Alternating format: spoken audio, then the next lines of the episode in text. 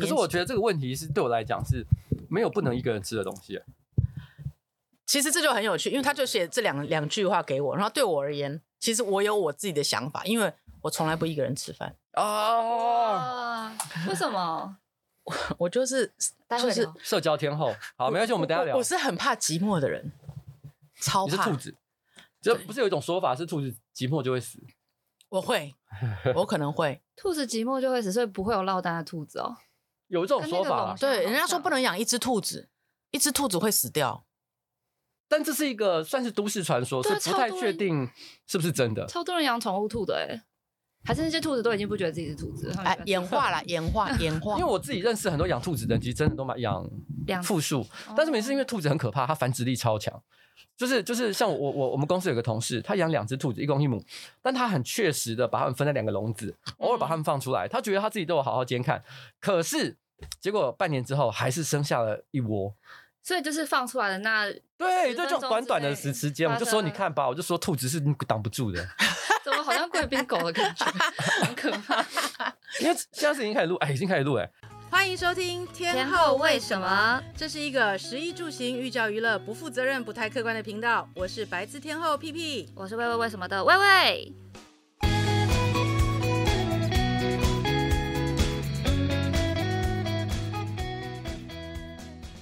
已经开始录了吗？被偷袭了，又被偷袭了。好啦，大家从偷袭的前面那一段应该知道我们今天来宾是谁了吧？哎，今天这听得出来吗？听得出来吗？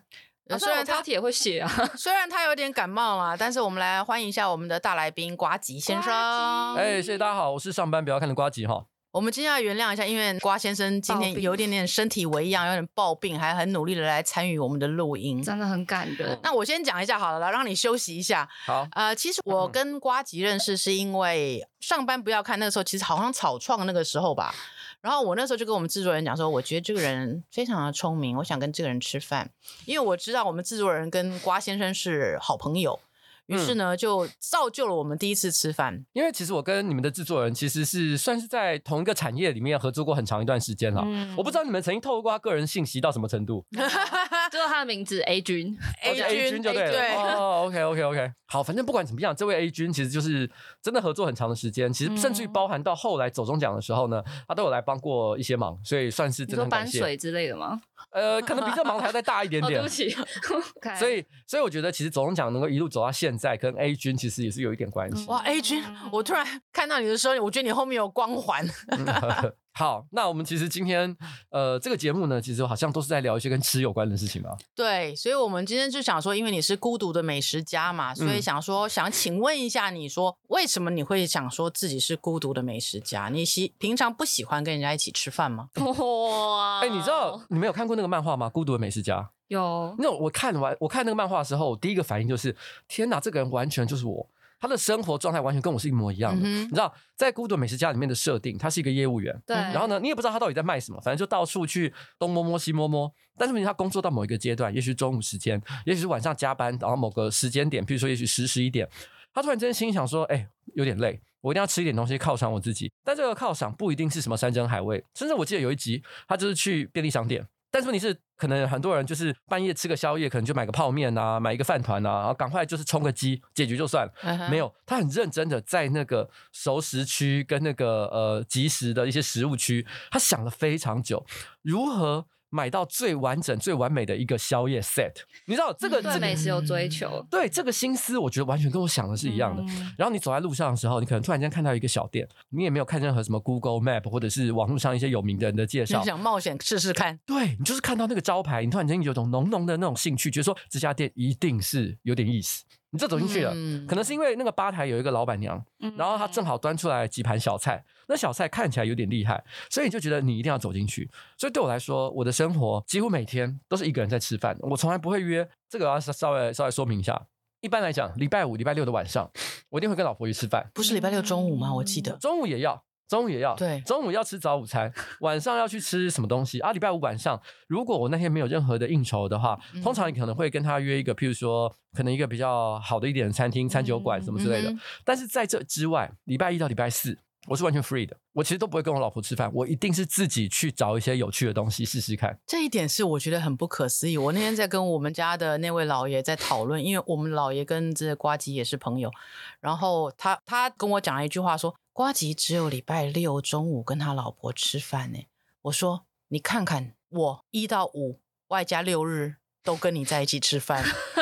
那是为什么？佩佩姐是满意还是？没有，因为其实我们就习惯，因为一到五我都在家煮饭，嗯，然后六日他是觉得说啊，你已经煮的太辛苦了，嗯，所以六日我们你就不要煮，我们一定都在外面吃饭。哦，就是我们没有那种好像分开一起吃饭那种感觉。佩佩姐可以一个人吃饭吗？其实不太可以耶，因为我看你蛮常一个人喝咖啡的，但是吃饭好像身边就是我看你现在动好像都一定会有人。我的一个人喝咖啡，你看我一个人喝咖啡的原因，就是因为我有太多工作没有做完，所以我只能在喝咖啡的时间，然后周围都没有人讲话的时候，我赶快做完。哦，去还债的。对，不然我平常是我没有办法享受孤独，所以我那时候跟我老公，我们两个在讨论的时候，就是说，我认为瓜吉跟他的老婆应该都是各自属于非常 enjoy 孤独的人。哎，这点我觉得我跟我老婆的个性有点不太一样。嗯，像举例来讲，我很爱踩雷，但我老婆很怕失望。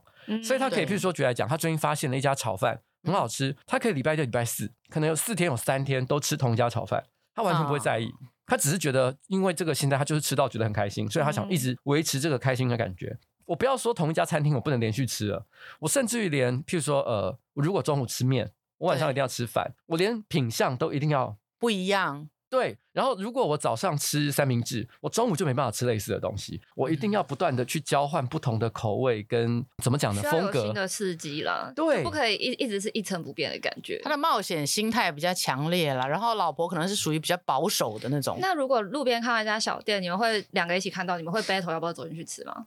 我不会跟他 battle，因为我跟你讲，他我知道他太容易失望，所以我跟我老婆的相处是这样：礼拜一、礼拜四我去踩雷。如果我踩到超级棒的雷，就是这个这个东西不是雷，就是很好的一家餐厅，嗯、我会努力的说服我老婆跟我一起去。但我老婆因为很怕失望，而且她也不是百分之百相信我，所以通常来讲，我大概要三催四请，不停的跟她讲说：“哎、欸，我觉得有一家餐厅真的很棒，你一定要跟我去。”通常大概催个五次十次，她才会说：“好吧，我试试看。”但是我觉得我只要有认真去要求过她去的，嗯，她很少失望。我不懂为什么这么多年他还是不肯相信我，但是这是有趣哎、欸，这个分工很好哎、欸，就一个负责在外面就是踩雷吗？踩雷，收集到好的再纳入名单，他有一个人帮他过滤掉的过程。嗯，但我，我好像也是这个样子，啊、你也是这个样子，我是负责踩雷的那个人。像我最近其实就有吃一家餐厅，这家餐厅其实开蛮久了，那我也听过他名字很久，但一直都没有特别跑去吃。嗯哼，那有一天我就是无聊，然后就去试了一下 Pico Pico。哦，我知道，然后我知道，然后吃完之后，哎，我觉得感觉不错。对，我也是跟我老婆讲了三四次之后，她终于陪我去吃一次。后来她也是蛮满意的。所以你老婆是处女座吗？哦，不是，她是天秤座。嗯，她是 Hidden Agenda 非常多的一个星座。嗯，就是你他他说不要的背后，可能也并不一定是觉得不好吃吗？对，我觉得他 Hidden Agenda 的部分。对，我觉得他可能有的时候。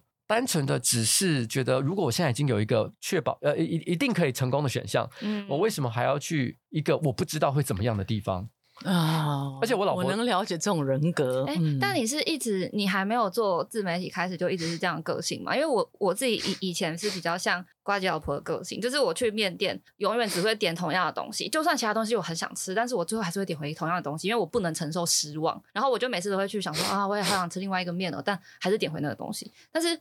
自从我开始有在记录 vlog 以来，我就会觉得应该就是要给大家新的东西嘛，不然你都录同一家店，谁要看？所以我就会反而去逼自己去尝试很多新的店，然后后来慢慢喜欢上这种冒险的感觉，就是有这样一个过程。所以我就好奇说，你是本来就是一个热爱冒险的人吗？我举个例子，我大概可能我想想看，也许二十年前吧，我去一家、嗯、那家店已经关了，有一家墨西哥菜餐厅。然后应该是在信义区还是大安区？走进去之后，我就看到菜单上面有个东西叫做巧克力鸡排。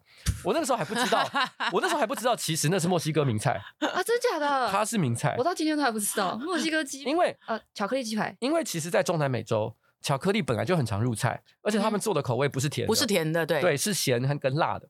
所以我那时候就是觉得，哎，这个。看到如果如果是一般台湾人看到，铁定是避之唯恐不及，觉得巧克力跟鸡排绝对不能合在一起。嗯，但是我当时就觉得说这个不行，我一定要拿来吃吃看。对，一定要点看看。你知道，其实我跟呃欧美人有聊过这个话题，因为很多欧美人习惯吃墨西哥菜胜过吃中国菜。嗯，所以对他们来讲，红豆应该是咸的。他们第一次看到台湾或者是中国甜的红豆汤的时候，有很多人是吓到的，因为他们觉得说红豆怎么可能会是会是甜的。这种感觉像我们去菲律宾吃到咸的绿豆汤那种冲击性是一样。哎、欸，对对对对，这种感觉。什么非？这是什么妖魔鬼怪 culture？我们要 accept lots of culture。对，我觉得 就是觉得它妖魔鬼怪一件事，但是愿意去尝试又是另外一件事。对。但是你有吃那个巧克力鸡排？有。其实我觉得味道还相当不错，所以我个人还蛮喜欢的。但那家店我已经忘了叫什么名字，因为它已经不在了。所以我还记得大概可能十几年前吧，因为那时候虽然已经有个人火锅店了，可是一般来讲，我们要吃麻辣锅的话，你一定都还是吃那种大锅。嗯。但是那个时候的那种迷你火锅还不太流行很多不同的汤底，然后现在都会很流行很多不同的汤底可以选。很多汤底越多越好。对。对。那那个时候是还没有这样，然后那时候我就很喜欢，呃，想要吃麻辣锅，可是因为我老婆不吃辣，但是我平常又找不到人。我也很懒得找人陪我去吃，嗯、所以我家附近那时候正好有一间麻辣锅店，我至少走进去三次，问说：“请问一下，你们可以提供一个人的服务吗？”嗯、钱我不在乎，就是你你让我你就是服务我就好。三次都拒绝我，然后有一次我后来经过那里的时候，那天那个店正好生意没有特别好，老板站在门口，他看了我一眼就说：“你要一个人吃吗？”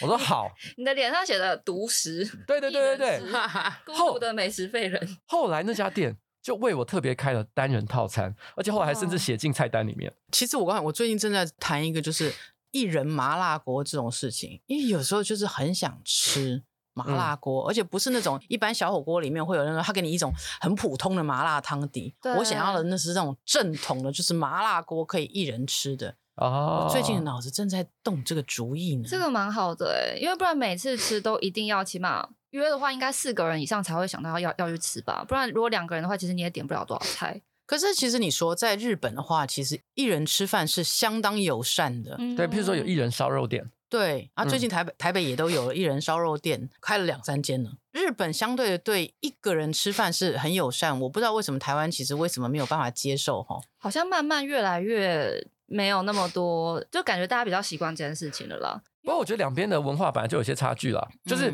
我举个例子来讲，你在日本，它有一个文化是台湾没有的，skiya 这种地方，啊哈，单身的年轻女性，他们会认为去那里是很奇怪的。对，他们会觉得进去之后呢，就是感觉我就是那种做夜生活啊，或者是什么什么 skiya，你知道是什么吗？就是那个女不是那 skiya 不是吉野家，但就是类似吉野家 skiya，或者是那个另外一家松屋。对松屋，他那个一般的那种萨拉利曼，就是那种营业员进去吃，或者是做工的人进去吃，然后吃完之后就会立刻走的地方。你一个单独女孩在我们那个年代走进去是会被相当侧目，觉得这个女生为什么来这里？你是哪里没有地方可以让你吃饭？你为什么到这里来？那个时候其实很严重的。所以你看，skiya 里面清一色都是穿西装或者是穿工作服的男人。哦，但他们在日本不是独食的这种现象，其实算是蛮可以被接受的嘛，因为他们吃饭不是甚至都还蛮喜欢那种隔间，就是一个一个的座位这样。隔间是那个一兰拉面吧？只有一兰这样是不是？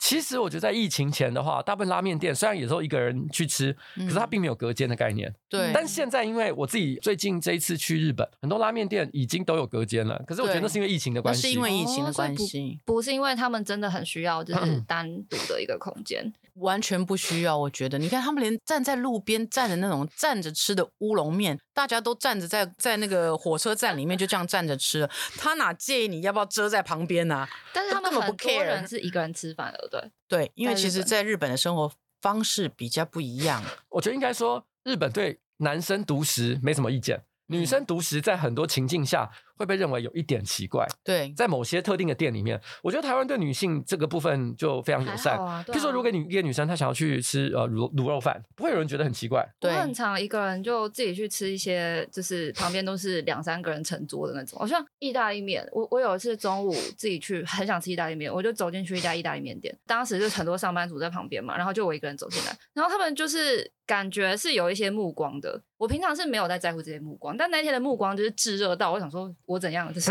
很想吃意大利面，然后我后来都还有在就在饭桌上，我还想说，我是不是应该外带回家？可是后来想想，为什么我就是想要坐在这里好好吃个意大利面呢？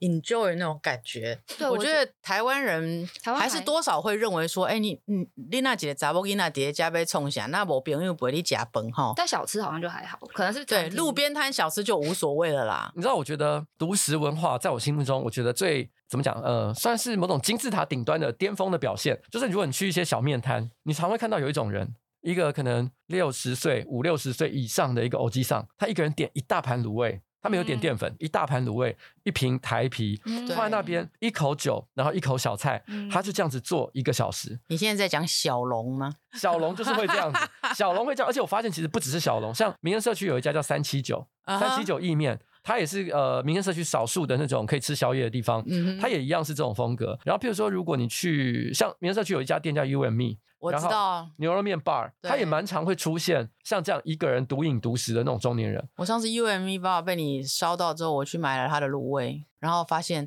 还是应该在那里吃比较好吃，带回来就没有那个配啤酒那个氛围，你知道吗？对对对对对对对，你可能会觉得就无聊了。为什么说是金字塔？就是我觉得他心目中就是说，我觉得金字塔顶端的表现就是说，因为我觉得他已经完全不在乎，呃，他不是为了假掰，或者是说。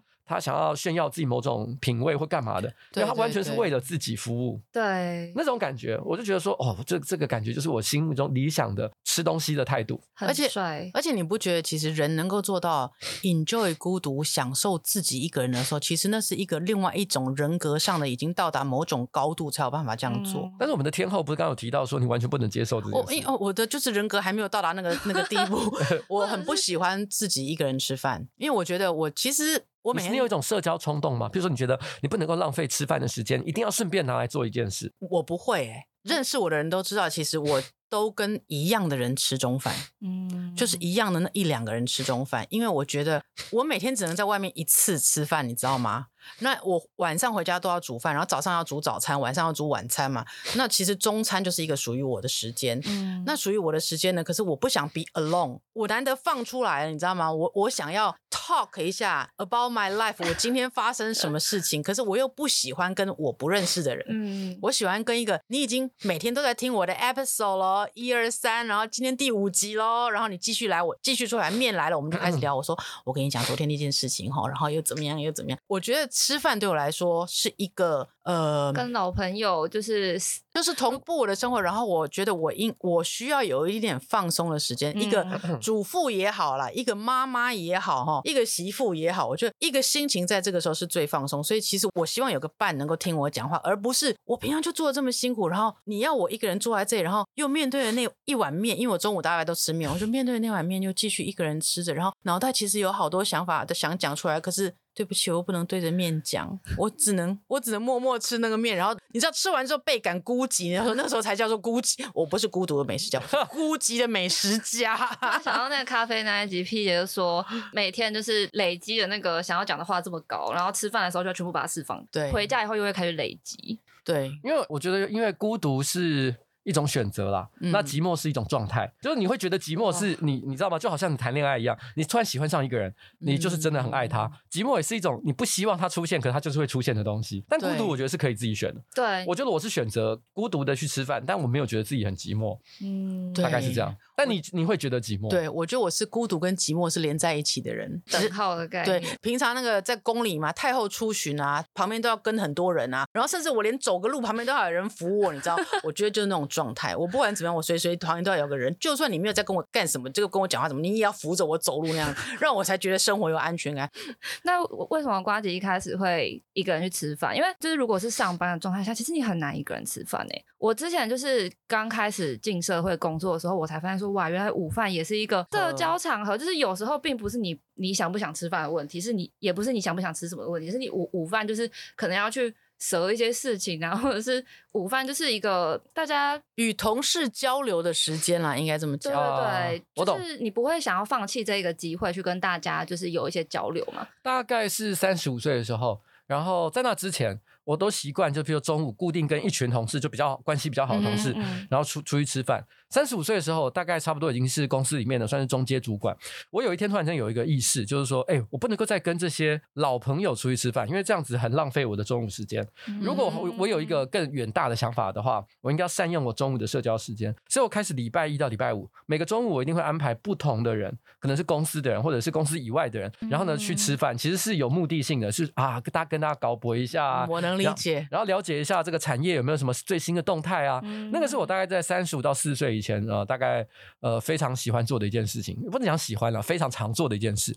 但是四十岁之后，我出来创业嘛，慢慢的我开始有一种就是老子就差小而已，就是超过了那个阶段，就有一种，如果有人要约我吃中饭，我也不会拒绝，我也是都，我也是没有那么难约的一个人。嗯、但是问题是呢，呃，像像这个 A，其实 A 君啊，A 君啊，其实也约过我吃中饭很多次啊。嗯、但是问题是我如果说你问我，我自己会不会主动去约任何人，其实几乎是不会。我觉得好像到我们这个年纪会觉得说，OK，你来约我吃饭没问题，但是就是说，其实，在我们吃完饭之后，会有个想法，就是说我今天跟你吃饭，到底是浪费了我的时间，还是其实我们在彼此的交流，就像是我跟你见面，然后其实只有短短两三句话，我得到了正能量，或者我有一点点的不一样，或者我得到一些新知识，这个点会比较吸引我，而不是说哦，你约我吃完就跟你出去吃饭，就我听了你倒了一堆垃圾，然后我回去我也觉得我好负能量，然后又要就就是又要再找人，然后垃圾就是对对对，因为我觉得到了一个年纪之后，你就会开始选择说，你跟你一起吃饭的对象是会让你舒服的，会让你成长的人，还是说真的你跟他吃饭就是浪费你的时间哦，你懂吗？会有这种状况出现，你不觉得吗？有，但是你是因为我觉得我是一个，我现在是一个很容易被情勒的人，就是因为 是很多人情勒你，还是你现在变得容易被情勒？呃，其实都有，都有。我我们这次请了你来了吗？不是不是不是不是不是。我的意思是举例来讲，有一些人我可能会觉得说跟他吃个饭啊，譬如说跟 A 君好了，是很愉快的，因为他真的是认识很多年的朋友，不用跟他在那边客套。然后呢，他有时候会带给我一些非常有趣的资讯，所以我觉得其实是很好的、很健康的一件事情。但也有一些人，我完全知道他们只是想要跟你吃饭，来蹭你就对了。对，他其实只是希望我帮他一个忙。嗯哼，我都会很希望说，如果你想要我帮一个忙的话，你可以直接跟我讲，对我来讲比较简单。我可以跟你讲可以不可以？可是他们一定会用一个吃饭做一个引子，然后我都会觉得有一种哈、啊，好浪费时间哦。你赶快讲你要干嘛好了。对，不对？我觉得这个时候就其实像我们这种状况，就会其实我都知道你要干嘛，可是你要不要快转一下？我知道了，我知道，快讲出来，快讲出来。可是这种时候你们也不能自己说破，超怪的。所以就要就是顺着那一个，就是大家都知道这个暗流涌动下面是什么，可是你们又不能讲，就大家要一起在那边好好的吃饭。没办法，这是一种布尔乔亚式的矜持，就是大家都觉得我们受过教育，然后呢，然后所以我们觉得好像我们要有一点点礼貌，但事实上其实我心里超希望大家野蛮一点点，但这个没有办法了，这个已经是不得不，不得不啦。但我自己。疗愈自己的方法就是这些不得不的痛苦的过程，我就透过一个人吃饭去解决。嗯，因为我觉得我一个人的时候，嗯、我一个人的时间真的太重要了。我必须要讲，我老婆虽然好像不是那么的，听起来好像有点像不像是那么在意我每天都要跟她在一起，但她其实超级在意的。哦，OK，我我是跟她用交换过来的，就是说我其实每天都要花很多的时间去照顾她的一些需求。我举个例子来讲，好，uh huh. 晚上我决定自己去吃饭，但是问题是呢，我还是会问他说：“你今天晚上吃了没？”那你你要你那你在家你没有打算出去是不是？我现在立刻用呃 Uber Eats 或 Foodpanda，我立刻叫一个你喜欢吃的东西。啊，你现在想吃肉是不是？那我帮你叫个老干杯的烧肉便当。是说如果你要花这么多心思，不如就带他一起去吃，是会怎样呢？咪菜啊，对，因为有时候我就是想要一个人的时间嘛，而且他也不会去踩雷。我举个例子来讲，我前阵子我就踩雷到一个我觉得我很喜欢的餐厅，嗯哼，然后我走我只是走在路上，我想说我找个地方吃饭，我突然就遇到一个人，但我不认识的陌生人，他把我拦住，他认出我。是瓜奇，他说：“哦，我都有在听你的节目，我很喜欢你。我在这附近开了一间餐厅。其实说真的，我觉得听到这个时候，我就觉得有点烦，因为我心想说啊，这个餐厅叫我来了，好对啊，好吃吗？这个到时候不好吃怎么办？但他就很坚持，他就说：哎，我带你去看一下，你看一下就好。它是以色列餐厅，以色列餐厅其实在台北，我觉得没有算很常见。嗯，然后它的名字叫我没有记错的话，叫 Jaffa 还是哈法？我不太确定以色列我应该怎么念，J A F A 啦。嗯，J 应该不发音，那所以是阿法吗？应该是。” OK，好，不管可能。然后反正呢，这家店什么 Alpha Lab，然后像这样一家店，嗯、然后它是我大概最近这几年吃过最好吃的鹰嘴豆泥，哇就在那里。哦、我在那边吃到就对了，对，我就哦，好好吃哦。然后那时候吃了以后，真的是惊为天。一开始我本来只是真的被他介绍去晃一圈，心里还有所不甘，就对了。对，但是我后来真的是想说，因为在那边介绍了好久，我正好也想吃饭，所以想说，那不然点个东，点个点个东西好了。啊哈，就点了以后，哎，惊为天人。就觉得就立刻在我的那个 Google Map 上面，我就记下了一个记号，因为以后就可以再来这个地方。嗯、但是我觉得生活当中就是有这种小确幸的时候，对，你就会觉得很快乐啊！我发现了一个秘密基地。你有跟你老婆分享吗？那我老婆应该是对鹰嘴豆泥这种东西完全没有兴趣，对不对？对，我觉得鹰嘴豆泥这个东西呢，在台湾好，好难被接受哦。对。很难被接受。呃，我觉得目前在台湾会吃鹰嘴豆泥系列这种，呃，这种呃，因为通常都是中东菜啦，不一定是以色列菜，中东菜可能都会有很多鹰嘴豆泥，但是会卖这种菜的餐厅，通常会可能标榜什么健康取向，对，而且比较都是吃素的。对，所以可能是练健身或者是吃素的人才会考虑这种、嗯、这种店家。对，因为有一阵子我弟就是我弟就在跑山铁嘛，所以他都需要练那种，然后他就每天我都看他都在吃鹰嘴豆泥，我说呃，那看起来没有很好吃啊。结果吃了一口，然后他就说很好吃。那我也不予置评。我超爱鹰嘴豆泥，就我之前会自己叫外送，叫一大一大盒吗？一大盒，然后就自己削一些胡萝卜跟那个小黄瓜，然后就一边看剧一边喝酒，然后就拿那个皮塔饼。我我就想说要减碳啊，所以我就拿那个。就生的红萝卜，然后直接天哪，好可怜哦！哎，很好吃哎，而且就觉得哇，我自己健康到爆。就虽然旁边在喝酒，但就觉得健康到爆。可是你知道吗？很有趣的一件事情，其实我我老公呢，请我帮他问你一件事情。哎，什么事？因为呢，昨天呢，我跟我儿子跟我老公，我们三个人就坐在一间咖啡厅喝咖啡。然后在喝咖啡时，因为你知道吗？男人都不跟我说话，你知道家里的男人都已经习惯，就是坐下来就大家就划手机，嗯、科技冷漠。对，科技冷漠。然后你知道，我就坐在我老公对面，然后我儿子住在我老公的旁边，隔壁桌有一对年轻小情侣。这个男孩大概跟我儿子差不多大而已，二大概二十一岁左右。然后跟他小孩已经到二十一岁了。对啊，哇，时间过得好快哦。对啊，都要出国了。然后他就坐在旁边，然后跟对面有个女孩子，我他们都拿了课本，你知道吗？因为我知道那是原文课本。然后那个男的就，那男的长得蛮潇洒的，嗯、蛮可爱的。嗯、然后就开始，他们两个就一直在讲话。然后那个男孩子就愤恨不平，那个表情很愤恨不平。然后我就想说，哇。那又是另一个我儿子，因为你知道，年轻男孩子讲话常会愤恨不平，讲妈妈很讨厌啊，妈妈又怎样，妈妈又怎样。然后你知道，我就整个人呢，就是四十五度角转向啊那一桌，精神病桌了啦。对，就四十五度角转过那一桌，然后就拿着我的咖啡，假装看着我儿子，但是其实是看那个男孩子在听他在讲什么。哎，我回家之后，我儿子就说：“你今天太过分了。”我说：“怎么了？你病桌病的太过分了，你那个角度就是你就是在看他。”我说：“我没有在看他，我在看你，我没有在看他。”我说，而且他讲什么我都听不见，因为好远呢。我儿子还跟我讲说，他说他的弟弟老师有问题，怎样怎样。我说，哇，你听得比我还清楚。那你们全家根本就都精神病桌。对，所以其实那个时候我老公就问了我一个问题，他说，欸、你要问呱吉，当他。在做孤独美食家在吃饭的时候，他会不会跟我们一样，就是肉体还在吃东西，但是其实心灵都跟隔壁桌并桌？哎，这个东西 真的是不一定，因为有的时候突然间偶然听到隔壁谈非常有趣的话题，很想，对不对？很想知道。像我以前听过一个，我觉得好屌的，我在乌鲁木鲁，嗯、然后我听到一个，我觉得过去十几年我听过最最屌的一个对话，是四个女人，我就完全好像在看《Sex and City》的现实版。然后那个那个那个四个女人大概平均可能，我想可能有四四十五到五十五岁。之间有点年纪了，就一桌两百岁的那种概念。对对对，然后有点年纪，然后而且打扮的算是就相当华丽，就感觉出来生活过得还不错。然后其中有一个，我还记得有个太太就直接讲一句说：“哎，你们有空要来那个中国啊？然后上海来上海找我，我带你们去我老公的这个意大利餐厅吃饭。”然后他就附加了一句：“中国的每一个大城市啊，我都有一个老公。”然后我心里想说：“哇靠，好想继续听下去，对不对？” 对。然后马上自动的，就是又转了十度过去那边。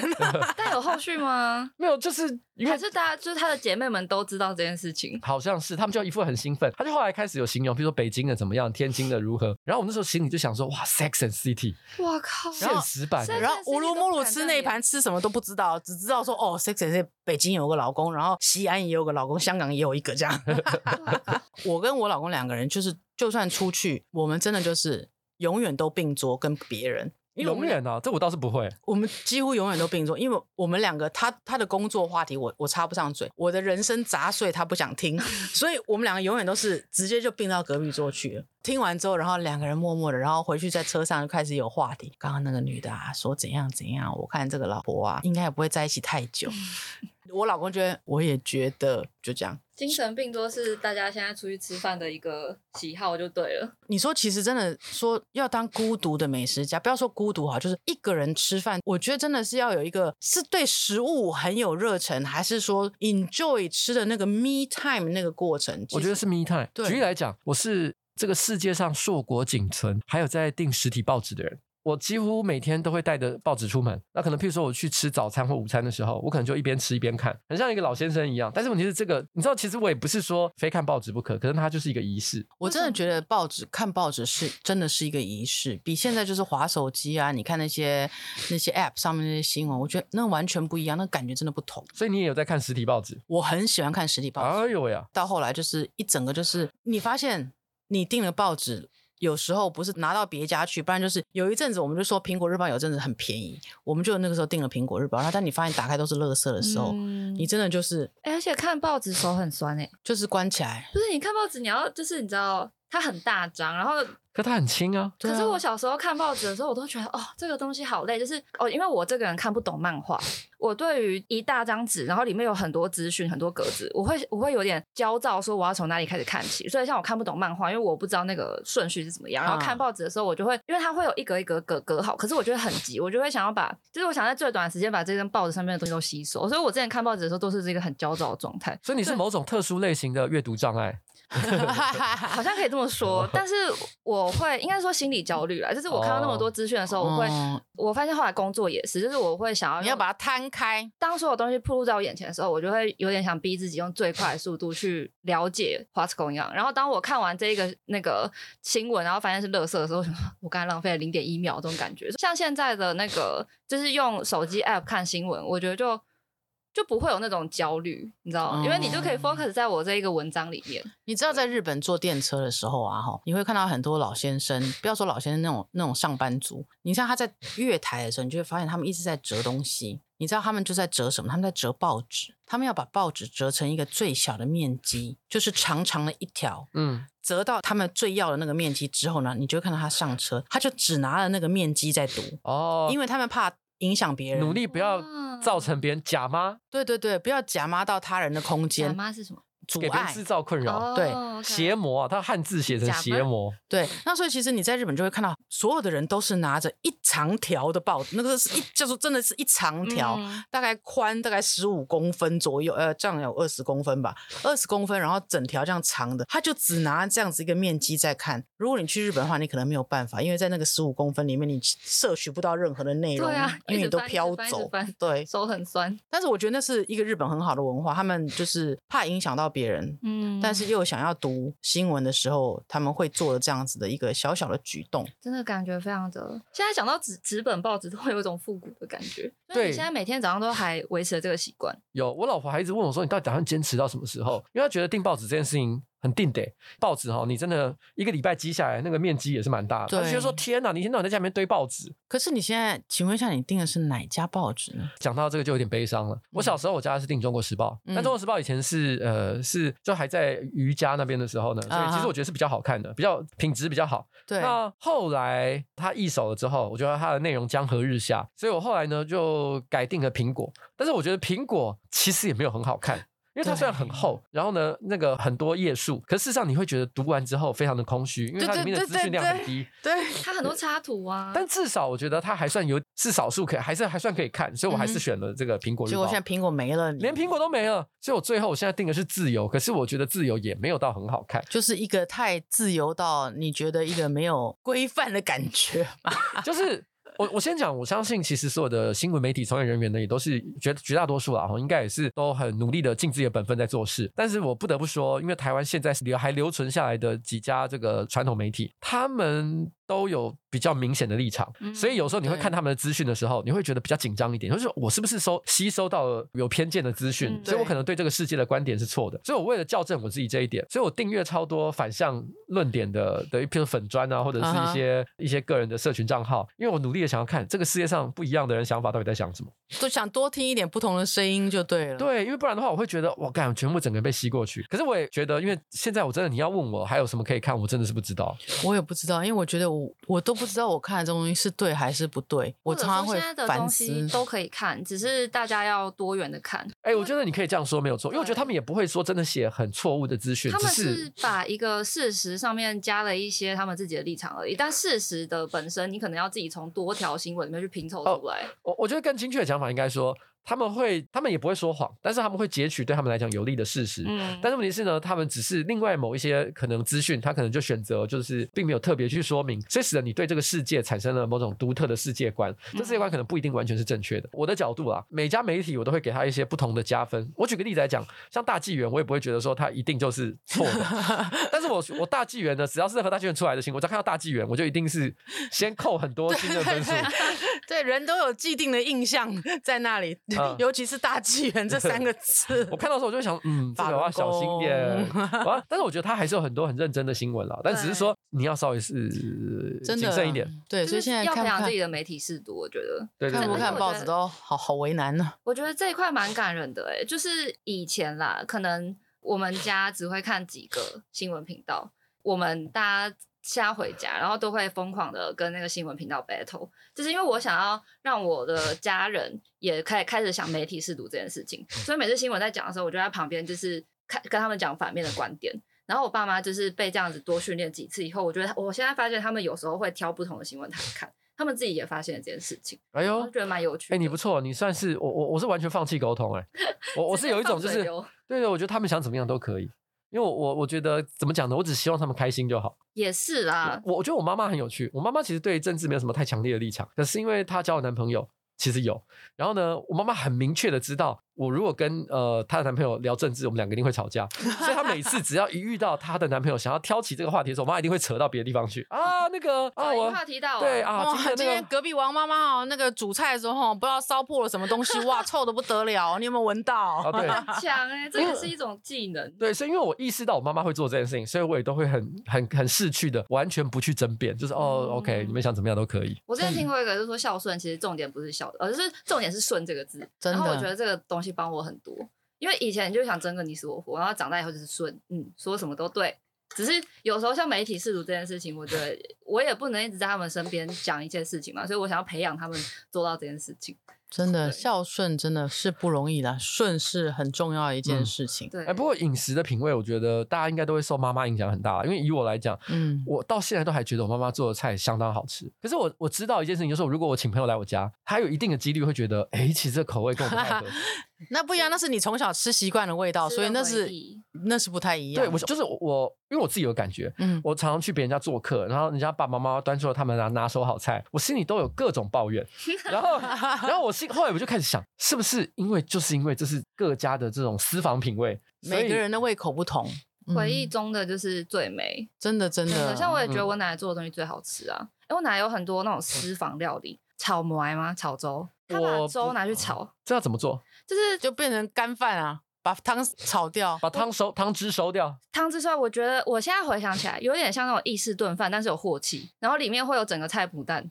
就是 菜脯蛋加粥，然后其实阿妈没有告诉你，是因为那是剩菜，阿妈想要把你把它削掉，把它炒一炒。其实我也知道，但是知道的时候就觉得，我、哦、靠！所以它是会煎到可能，譬如说有一个部分有点恰恰，有点就是那个菜脯蛋本身呢，应该也是重油下去了，所以菜脯蛋本身就已经恰恰了。然后因为它大火直接去炒那个粥嘛，所以那个粥不知道为什么三号有火气，我都怀疑是那个 铁锅上面的一些锈锈掉的东西掉下来。但 anyway 就是炒埋真的我觉得超好吃。所以每一家都有每每一家固定的那个记忆中的那一道菜，对。但像这个东西，我敢发誓，我找任何人来吃，他们都会觉得这是什么鬼。但是我就会觉得就是很好吃，所以真的饮食真的是从小被。我我脑海中想象的是呕吐物，哎，就是我我刚刚不好意思讲而已。我想，哎，你请我来你家吃饭，怎么给了我一坨 奇怪？我打给奶奶喂。对，而且有一点像啊，我知道，像是你去看那种呃，那叫什么孤雏类的电影，会出现那种孤儿院食物，就通常会有一个看起来脸色，一瓢，对，一瓢弄到你的铁碗里面去这样子。我要跟我奶奶告状。